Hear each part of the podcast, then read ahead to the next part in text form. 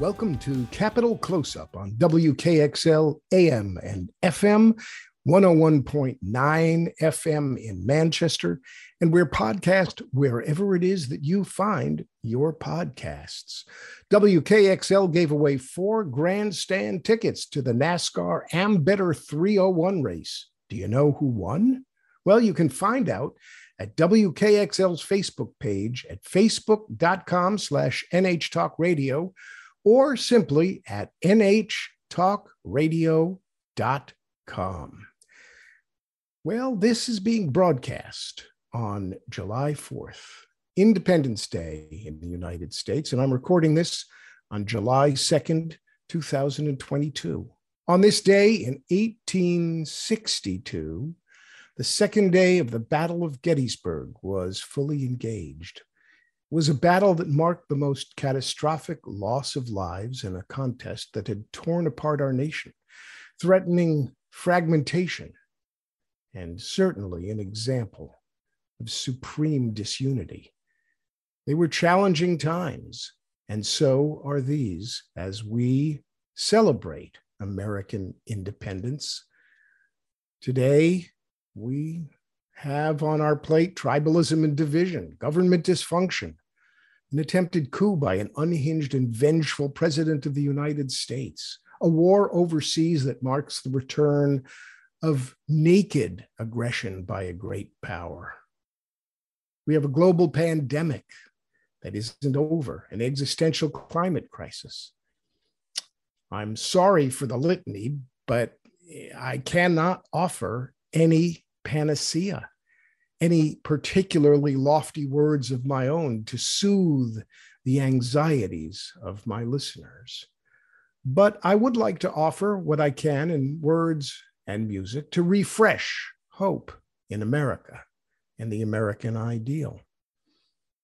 As many of you know, I'm a former United States Congressman. I'm proud of my service. I'm grateful to those I served and enriched by the opportunity to help move the country forward at a time that seems more and more like the afterglow of a great fireworks display. More recently, on January 6th, 2021, the day of the attack on the Capitol, which was so terrifying for so many and painful for me, as I watched the sacred chamber in which I served attacked and defiled, my former colleagues running for their lives, I started thinking, believe it or not, about this broadcast and what I would say when it came time to speak on the occasion of the celebration of American independence, a day when traditionally patriotism and flags and parades and cookouts and barbecue, a day off mark a time in summer, a time to gather, a time to feel good about these great United States. A nation that has the highest ideals. And while we may not always live up to them, we continually strive to do so during the COVID pandemic, at the height of the pandemic, when we were all shut in our houses, in our apartments, and wherever it was we were living. Uh, and we were led by a president who seemed not to care about truth or medicine or science or the real health of the population, but only in sowing divisions. I wrote the following song called Being American. And uh, we'll start with that, and then we'll return to take us back to the beginnings of the country.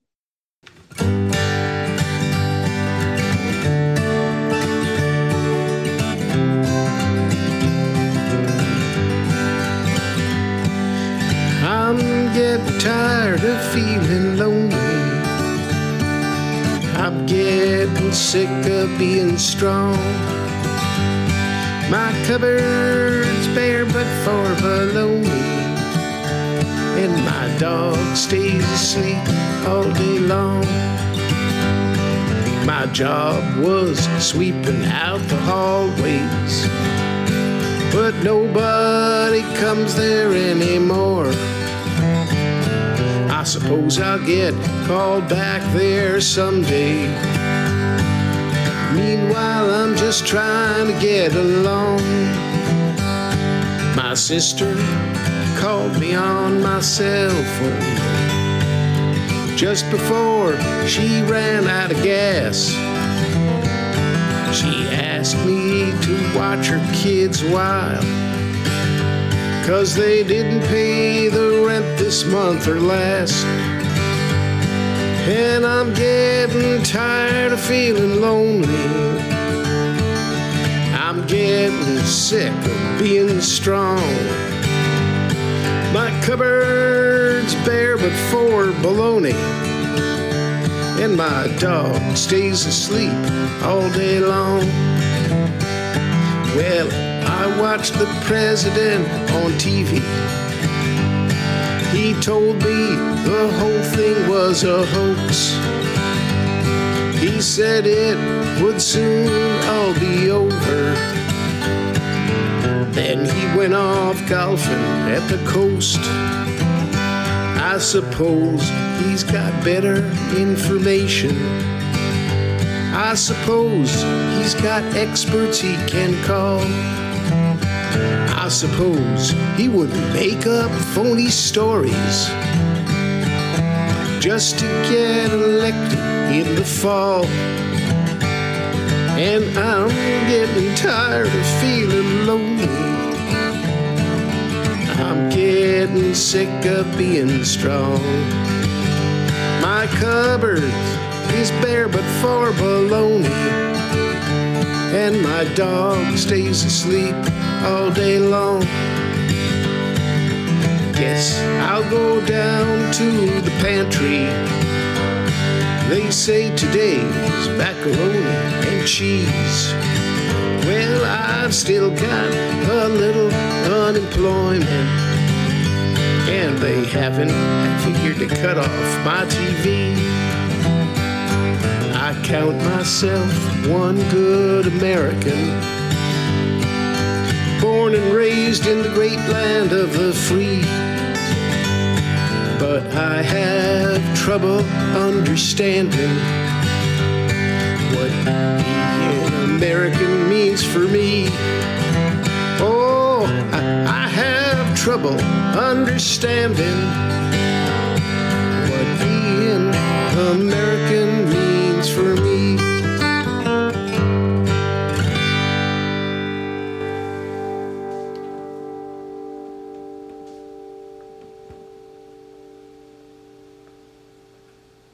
That was Being American, an original tune played in my living room and offered to you as kind of a starting point for rekindling hope in what it means to be an American.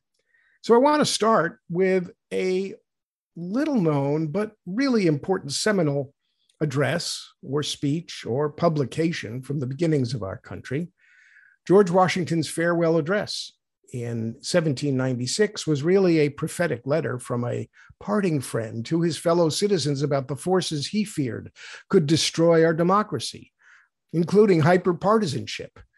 Uh, this uh, address, this message has been, it was more widely reprinted than the Declaration of Independence. It's now almost forgotten, but its message is really important. At the end of his second term, Washington surprised America by publishing his farewell message in a newspaper and refusing to stand for another term. He called for unity among citizens by birth or choice. He advocated moderation. He defended religious pluralism. He proposed a foreign policy of independence, not isolation, and proposed that education is essential to democracy. He established the precedent for the peaceful transfer of power. Here, here's some of what he said in expressing his hope.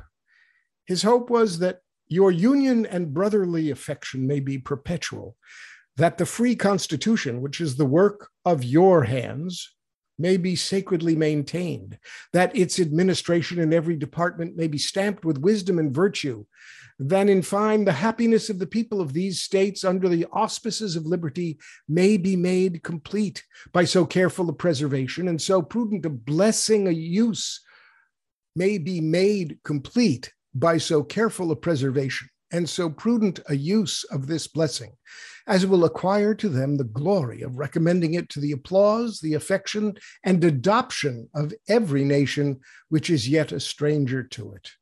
Interwoven as is the love of, love of liberty with every ligament of your hearts, no recommendation of mine is necessary to fortify or confirm the attachment of citizens to their government. The unity of government, which constitutes you one people, is also now dear to you. It is justly so, for it is a main pillar in the edifice of your real independence, the support of your tranquility at home, your peace abroad, of your safety, of your prosperity, of that very liberty which you so highly prize.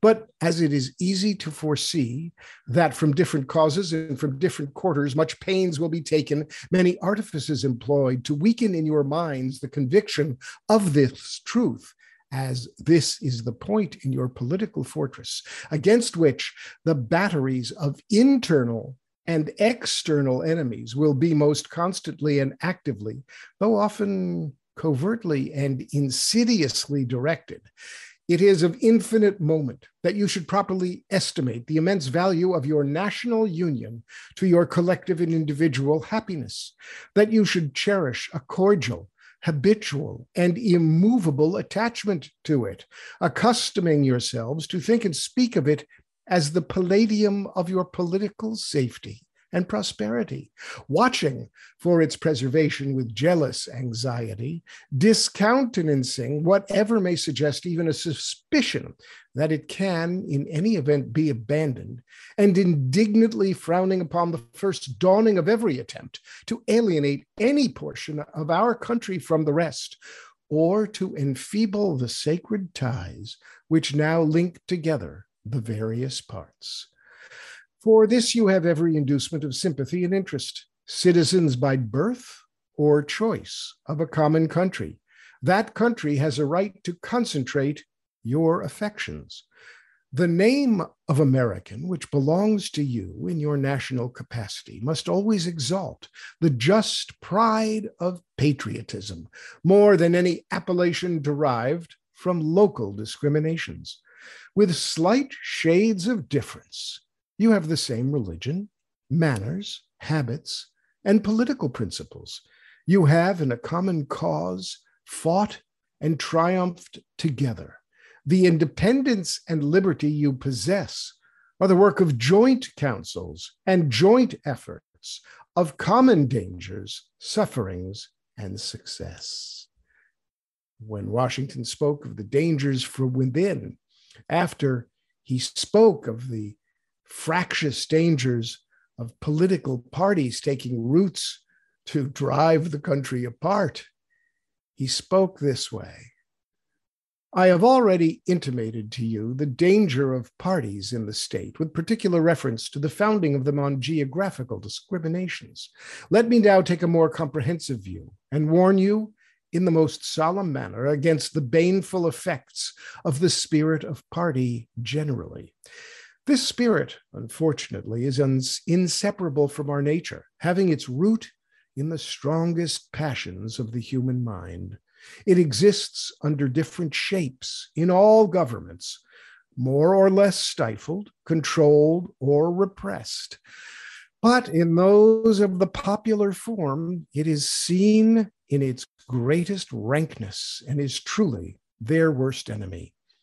The alternate domination of one faction over another, sharpened by the spirit of revenge natural to party dissension, which in different ages and countries has perpetrated the most horrid enormities, is itself a frightful despotism.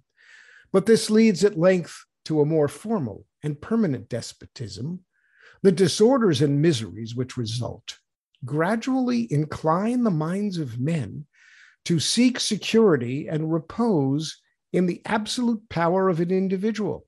And sooner or later, the chief of some prevailing faction, more able or more fortunate than his competitors, turns this disposition to the purposes of his own elevation on the ruins of public liberty. How prescient was Washington to see the danger from within. Sooner or later, he said, the chief of some prevailing faction, more able or more fortunate than his competitors, turns this disposition to the purposes of his own elevation on the ruins of public liberty. He went on to say, without looking forward to an extremity of this kind, which nevertheless ought not to be entirely out of sight. The common and continual mischiefs of the spirit of party are sufficient to make it the interest and duty of a wise people to discourage and refrain it. It serves always to distract the public councils and enfeeble the public administration. It agitates the community with ill founded jealousies and false alarms, kindles the animosity of one part against another, foments occasionally riot and insurrection. It opens the door to foreign influence and corruption, which find a facilitated access to the government itself through the channels of party passions. Thus, the policy and the will of one country are subjected to the policy and will of another. There is an opinion that parties in free countries are useful checks upon the administration of the government and serve to keep alive the spirit of liberty. This, within certain limits, is probably true. And in governments of a monarchical caste, patriotism may look with indulgence, if not with favor, upon the spirit of party.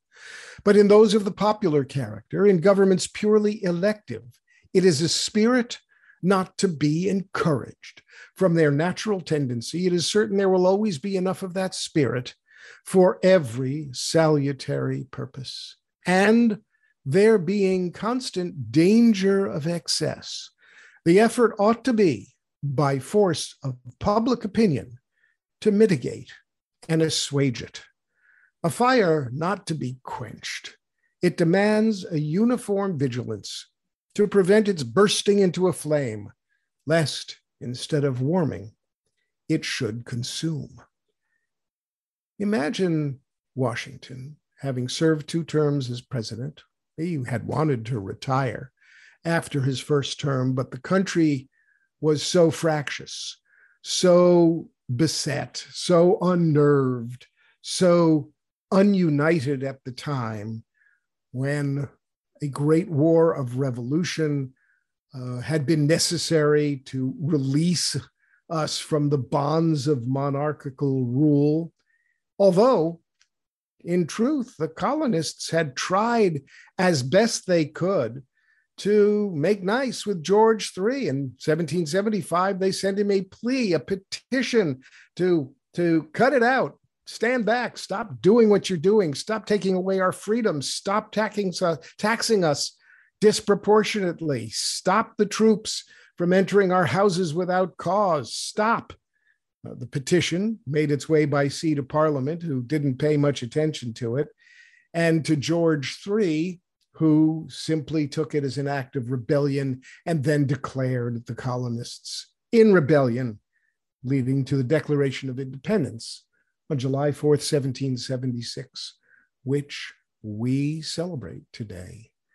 But imagine Washington's prescience in talking about what actually happened in this country with the presidency of Donald Trump absolutely.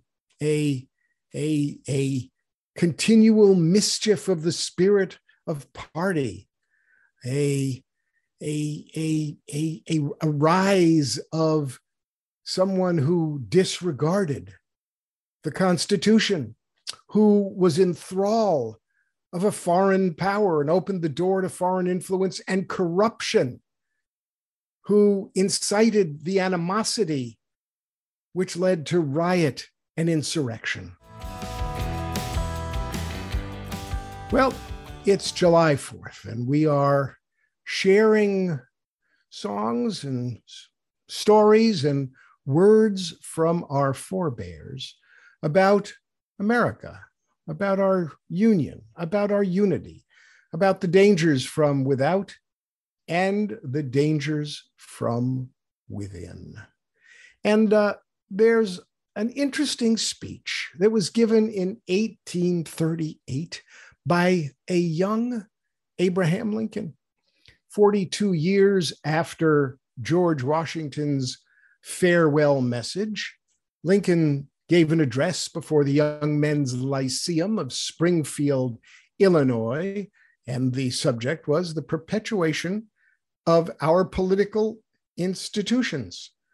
By then, the American experiment was, it seemed, firmly established, although the contest between the slave states and the free states, the efforts at compromise, the building of a nation on the backs of a system of white supremacy had caused what would clearly, clearly uh, seem then and would erupt into inseparable opposition by different factions in America.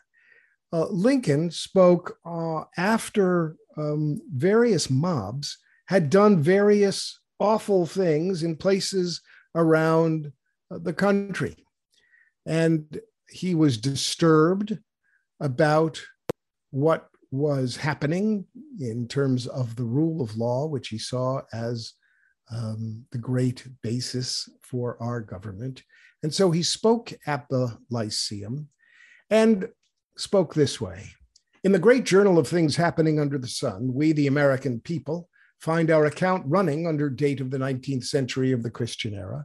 We find ourselves in the peaceful possession of the fairest portion of the earth as regards extent of territory, fertility of soil, and salubrity of climate. We find ourselves under the government of a system of political institutions conducing more essentially to the ends of civil and religious liberty than any of which the history of former times tell us. We, when mounting the stage of existence, found ourselves the legal inheritors of these fundamental blessings.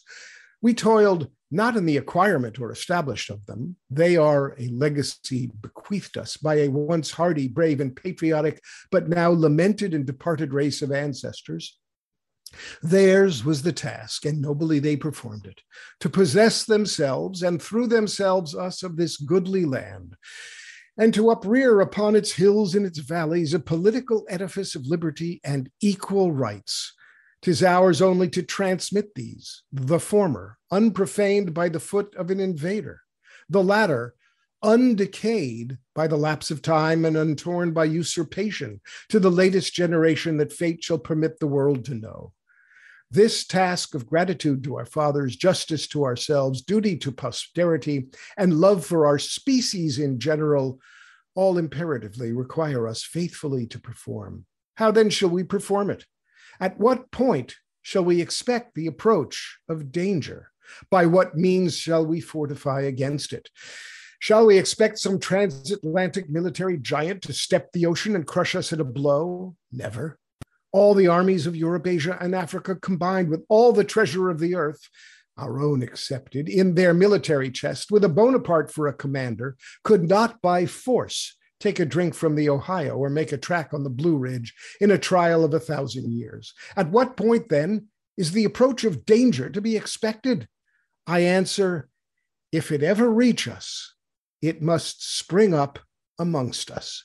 It cannot come from abroad. If destruction be our lot, we must ourselves be its author and finisher. As a nation of free men, we must live through all time or die by suicide. But it may be asked, why suppose danger to our political institu- institutions? Have we not preserved them for more than 50 years? And why may we not for 50 times as long? We hope there is no sufficient reason. We hope all dangers may be overcome. But to conclude that no danger may ever arise would itself be extremely dangerous. There are now and will hereafter be many causes, dangerous in their tendency, which have not existed heretofore and which are not too insignificant to merit attention. That our government should have been maintained in its original form from its establishment until now is not much to be wondered at It had many props to support it through that period, which now are decayed and crumbled away.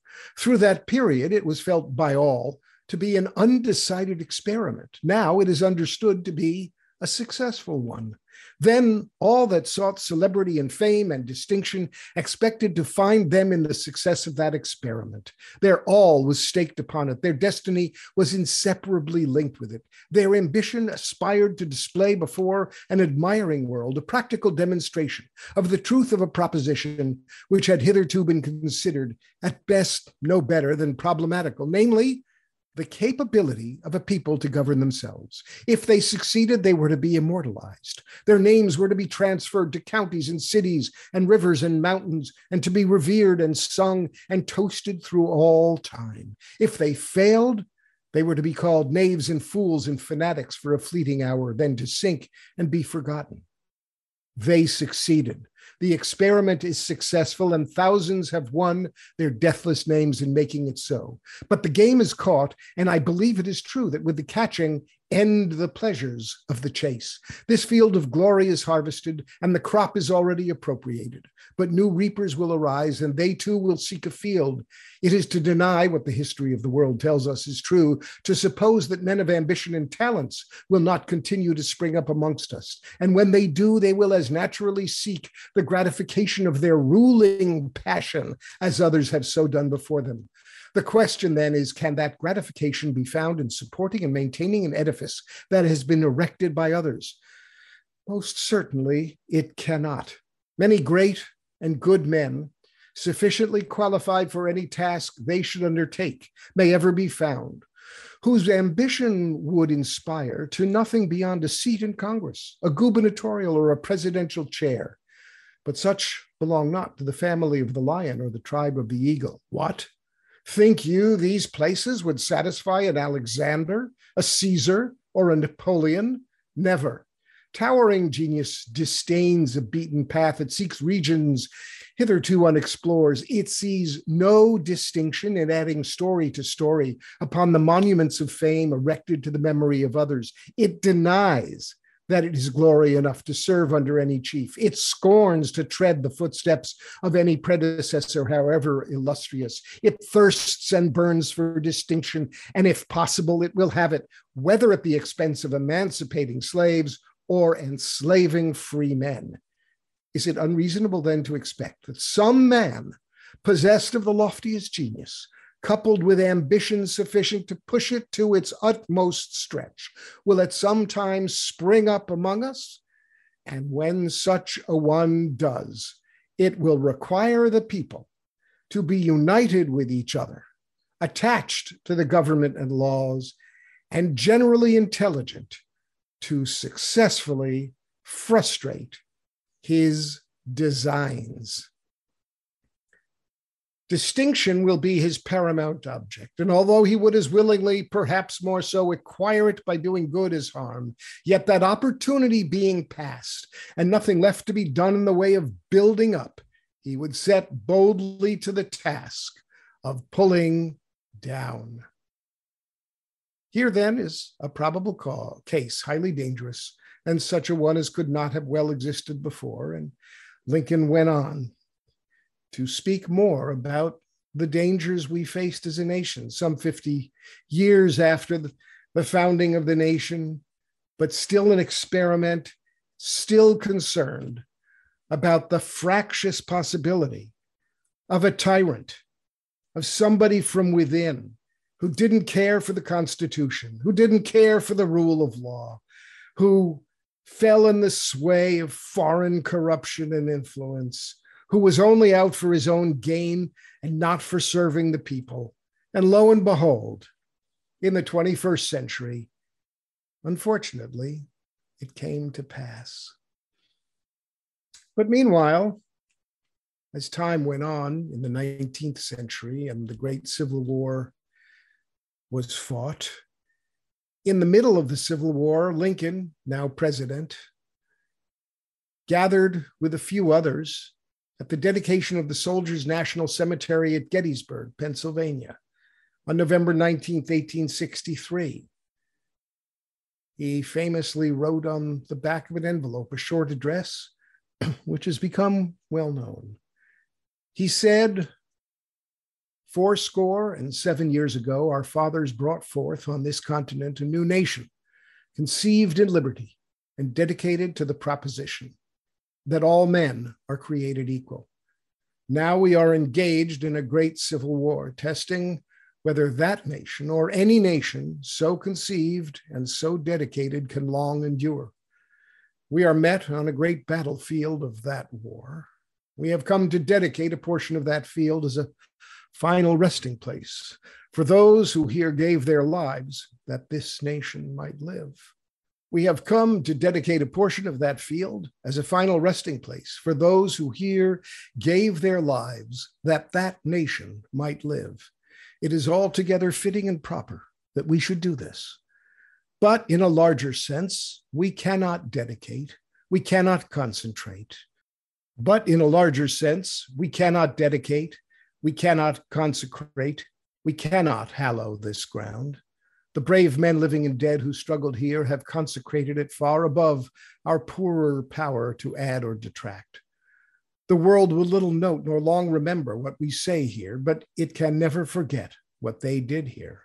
It is for us, the living, rather, to be dedicated here to the unfinished work which they who fought here have thus far so nobly advanced. It is rather for us to be here, dedicated to the great task remaining before us, that from these honored dead we take increased devotion to that cause for which they gave the last full measure of devotion, that we here highly resolve that these dead shall not have died in vain, that this nation, under God, shall have a new birth of freedom, and that government of the people, by the people, for the people, shall not perish from the earth. Now I'd like to simply offer a song I wrote after a visit to Gettysburg where I felt the spirits of those who had fought there. It's aptly titled Gettysburg.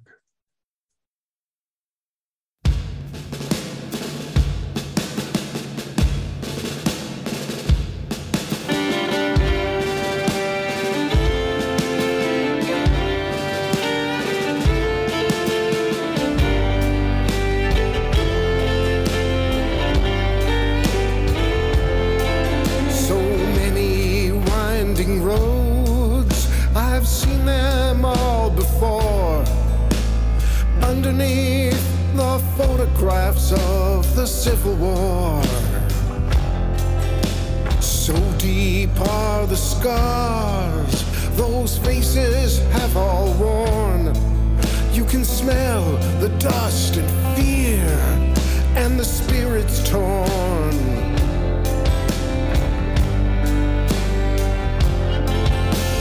Generals stand apart as they always will. The sound of distant battle echoes in the hills. And in the fading light of strategy gone astray, those generals will live to plan another day.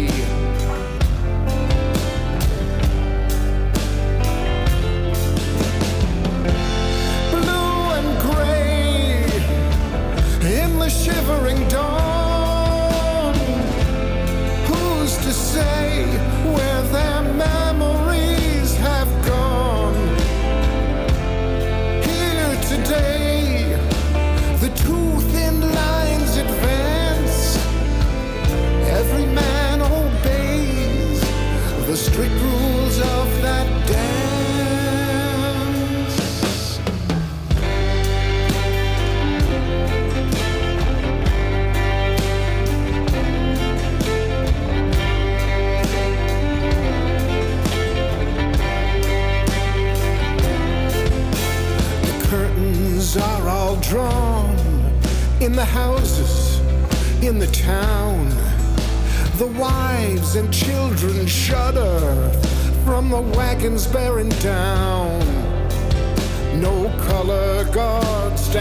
Ready, no battle hymns are sung.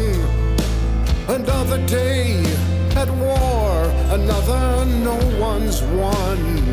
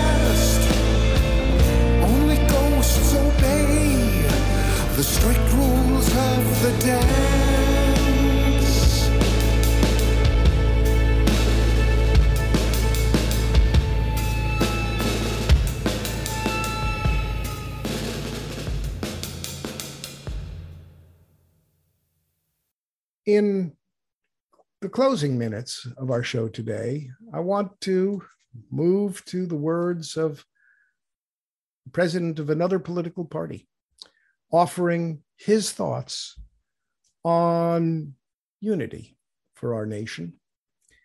Uh, in a speech in New York City, in New York Harbor, President Ronald Reagan on July 4th, 1986, offered words to the American people. And while I don't agree with Ronald Reagan's policies, he was loved and revered by many. And perhaps his words will give some pause to those who would now see violence and corruption as the way to move the country forward. He said, All through our history, our presidents and leaders have spoken of national unity and warned us that the real obstacle to moving forward the boundaries of freedom, the only permanent danger to the hope that is America, comes from within. It is easy enough to dismiss this as a kind of familiar exhortation. Yet the truth is that even two of our greatest founding fathers, John Adams and Thomas Jefferson, once learned this lesson late in life. They'd worked so closely together in Philadelphia for independence, but once that was gained and a government was formed, something called partisan politics began to get in the way. After a bitter and divisive campaign, Jefferson defeated Adams for the presidency in 1800, and the night before Jefferson's inauguration, Adams slipped away to Boston, disappointed, brokenhearted, and bitter. For years, their estrangement lasted, but when both had retired, Jefferson at 68 to Monticello and Adams at 76 to Quincy, they began through their letters to speak again to each other. And these two great patriarchs spoke for the country that they had helped to found and loved so deeply. It carries me back, Jefferson wrote about correspondence with his co signer of the Declaration of Independence, to the times when, beset with difficulties and dangers, we were fellow laborers in the same cause, struggling for what is most valuable to man, his right to self government, laboring always at the same oar, with some wave ever ahead, threatening to overwhelm us, and yet passing harmless. We rode through the storm with heart in hand. It was their last gift to us, this lesson in brotherhood and tolerance for, for each other, this insight into America's strength as a nation. And when both died on the same day within hours of each other, that date was July 4th, 50 years exactly after that first gift to us, the Declaration of Independence. My fellow Americans, it falls to us to keep faith with them and all the great Americans of our past Believe me, if there's one impression I carry with me after the privilege of holding for five and a half years the office held by Adams and Jefferson and Lincoln, it is this that the things that unite us, America's past of which we're so proud, our hopes and aspirations for the future of the world and this much loved country, these things far outweigh little divides us. And so tonight we reaffirm that Jew and Gentile, we are one nation under God, that black and white, we are one nation indivisible that Republican and Democrat, we are all Americans.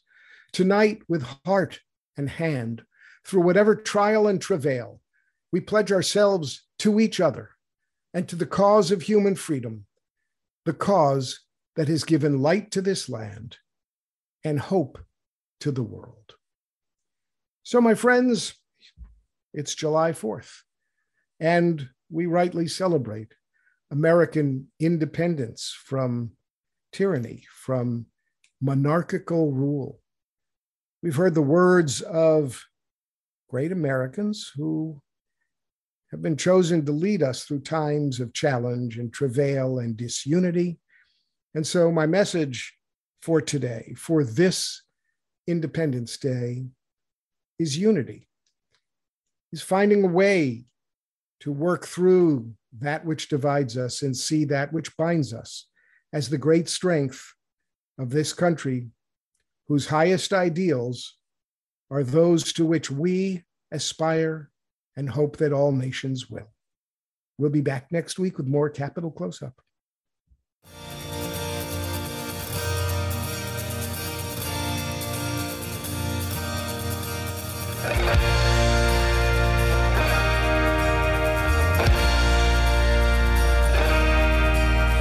A fire on the mountain burning out of control.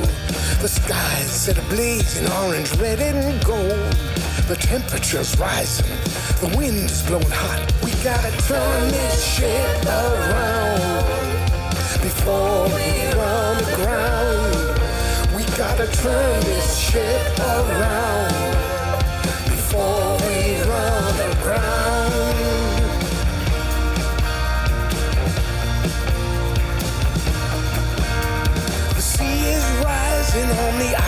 shore. The white sand beach washed away some more. The fish are swimming deeper to the ocean floor. We gotta turn this ship around before we run aground. We gotta turn this ship around before we run aground. No time for singing the same old song. No use saying the science is wrong. You can't change the facts. The facts are too strong. We gotta turn this ship around before we run aground. We gotta turn this ship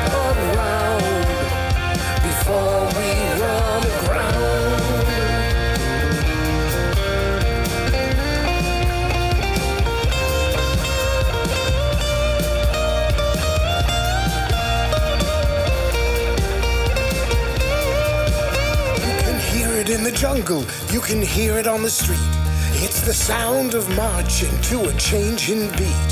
You can hear it in the wind, moaning low and sweet. We gotta turn this ship around before we run aground.